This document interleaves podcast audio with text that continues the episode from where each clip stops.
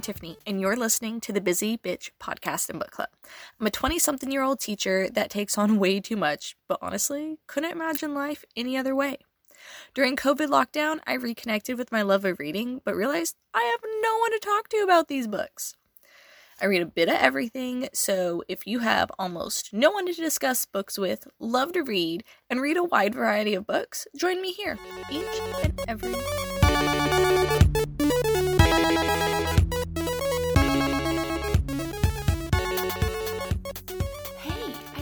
you how much more relaxed my week was compared to last week.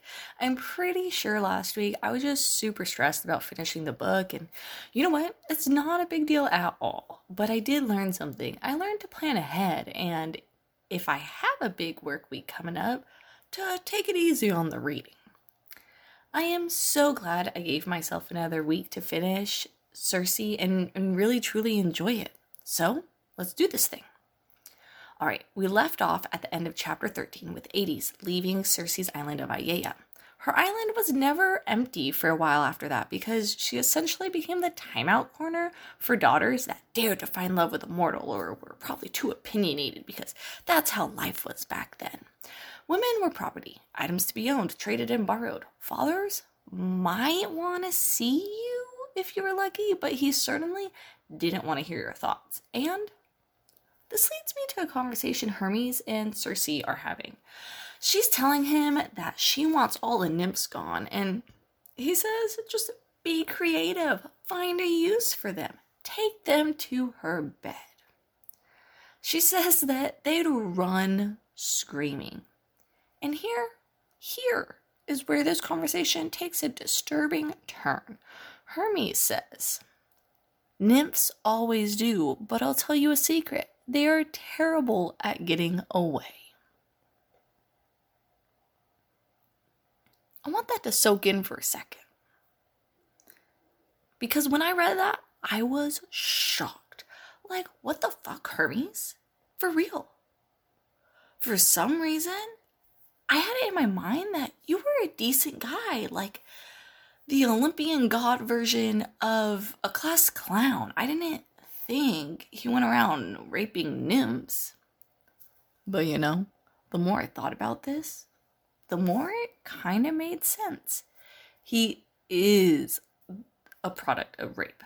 I mean, his father, Zeus, is like the ultimate master of rape.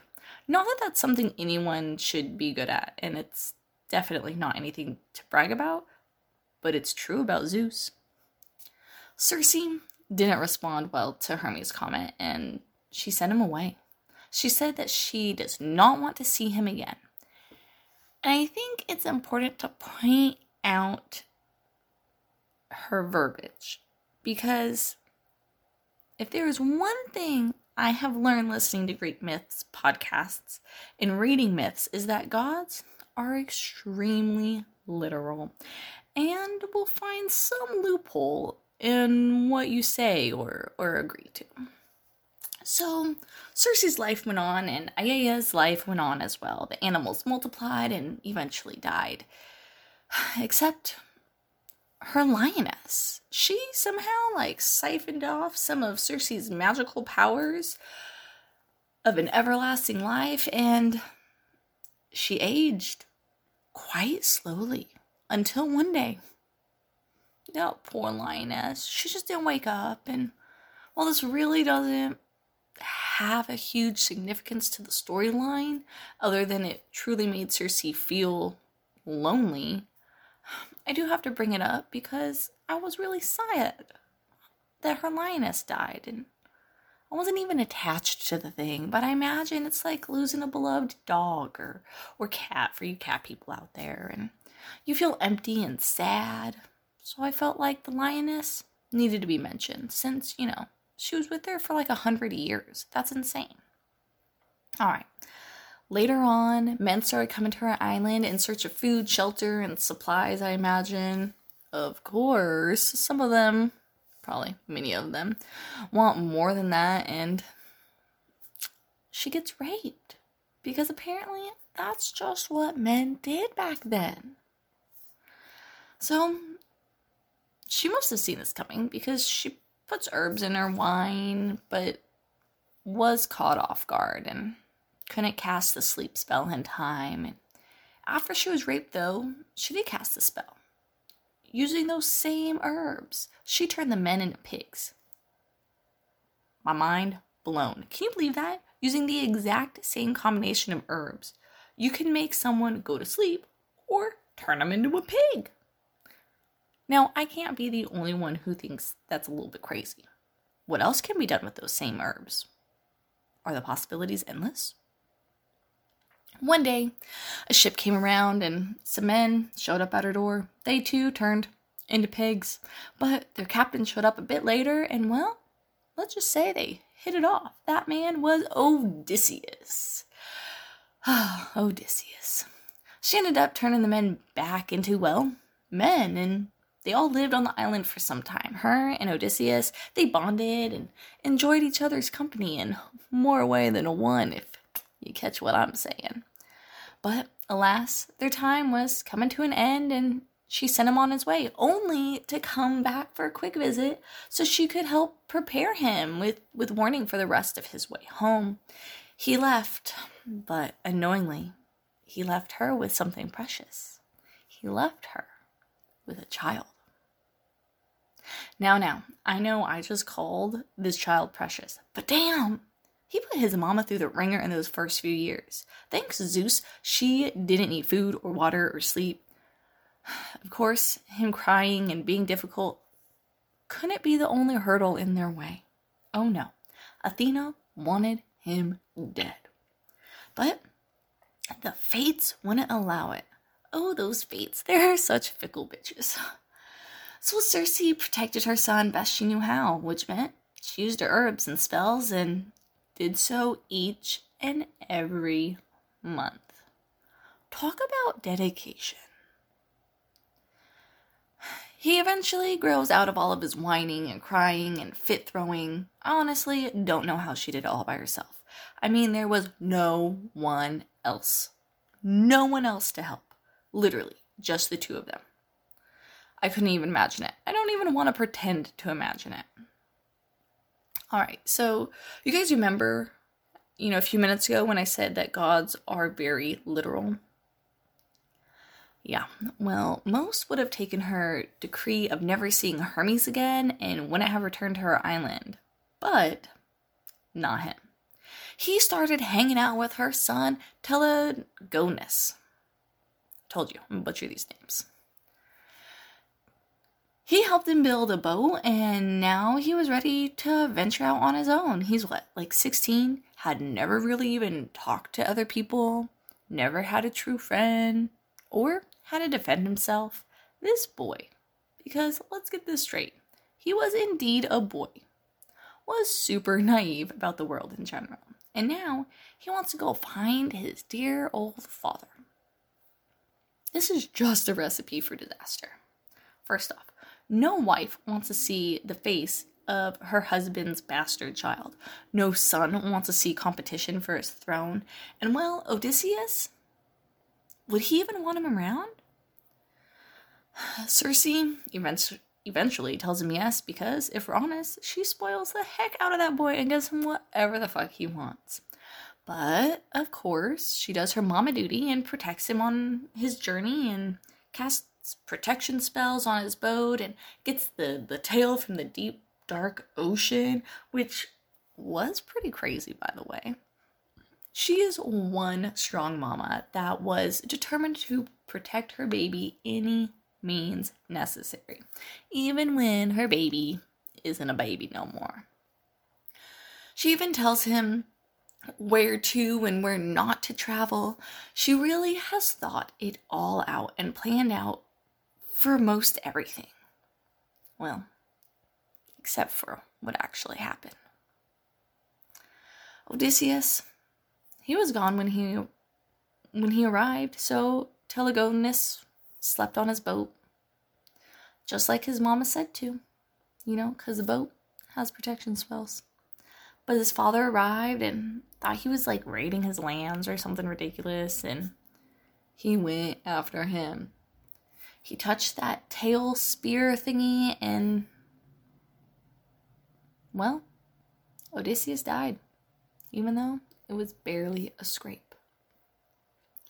Penelope and Telemachus asked to join Telegonus on his trip back to Aiaia, which he allows. Now, let's just talk about those names for a quick minute. They are very, very similar. When he was born, I thought it was so odd that she named him something so close to his half brother. Like, why not name him after his father or something? But she does explain that his name has meaning. Telegonus means born far away. And I feel like that really is the most fitting name for him. Anyways, the four of them coexist on the island for a while. Things were rough between Telemachus and Penelope, and Telegonus was dealing with the fact that in his mind, he felt he was completely responsible for his father's death, which I guess he kind of was, but really, it was Odysseus' fault. Circe shares stories of Odysseus with Telemachus, and Penelope teaches Telegonus how to swim this dude has been living on an island his whole life and has never learned to swim? What the fuck? Just as things start looking up for this odd bunch, Hermes shows up with a message from none other than Athena. And it is agreed that if she swears an oath, she may visit the island in three days' time. This gives Penelope enough time to talk to her son and well, day three shows up. Circe drops that spell, and immediately Athena's there and offers Telemachus um, land to rule over. He's a wise dude. He denies it, but Telegonus accepts. Circe, she's crushed, but she helps him onto the ship and wishes him luck. I mean, what else can she really do? After that, she asks her father to end her exile and takes a little trip of her own. She offers to have Penelope join and take her to Sparta. She declines, but Telemachus, he did accompany her. Now these two. They've got a strange, strange thing going on. I'm not sure what their relationship would be like on a family tree, but needless to say, I think we're gonna call it complicated. So let's start off with the fact that she has had sex with his father. Not just once, but multiple times. Probably so many times they couldn't even keep count, right? Plus, you know, she's like super old. Like thousands of years old. And has a son that's kind of around his age. Oh, and that son, that's his brother. Now, I know, I know, Circe and Telemachus, they don't have any blood relations. Well, I guess in a sense it's not that weird.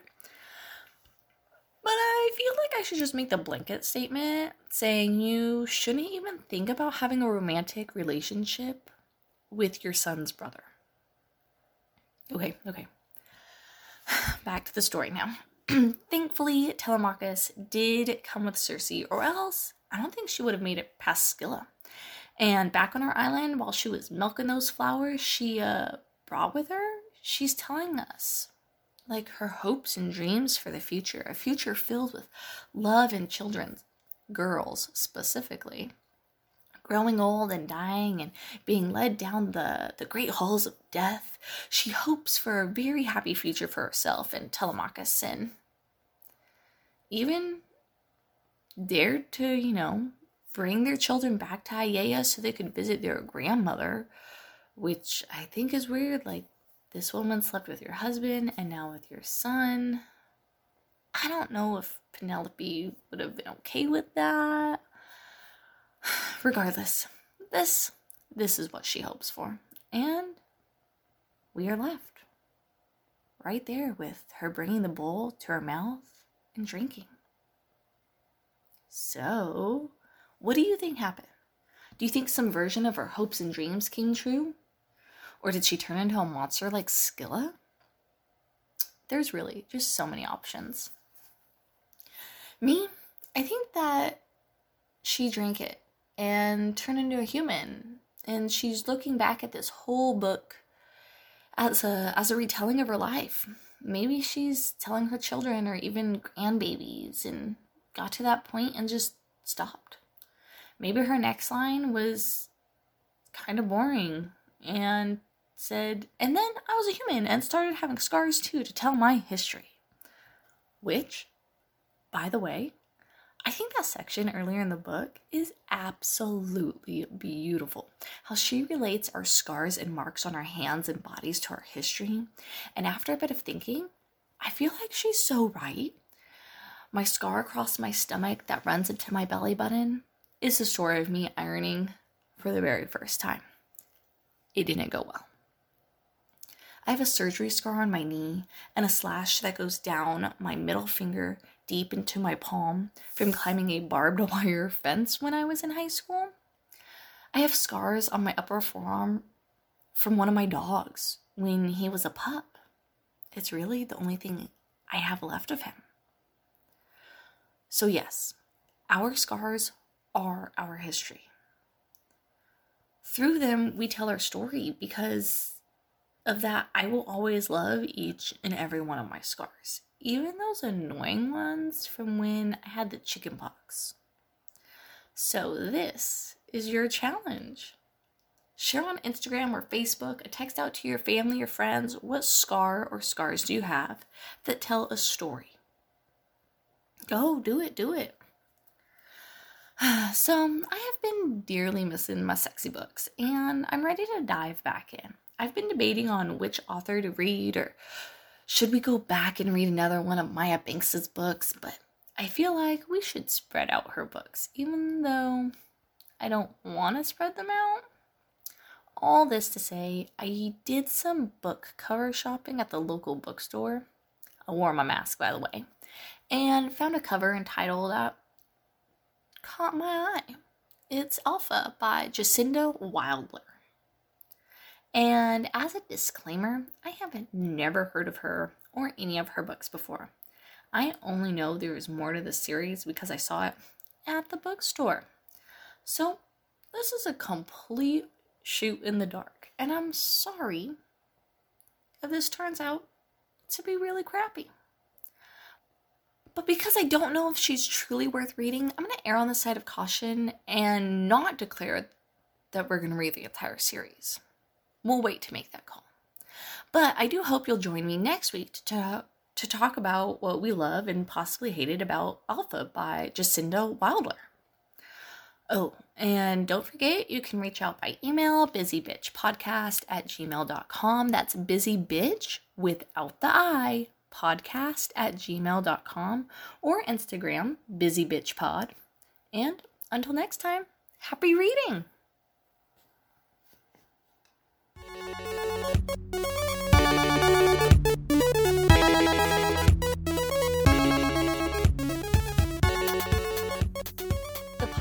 and podcast image was created, recorded, and edited by me, Tiffany. Music is Voxel Revolution by Kevin MacLeod.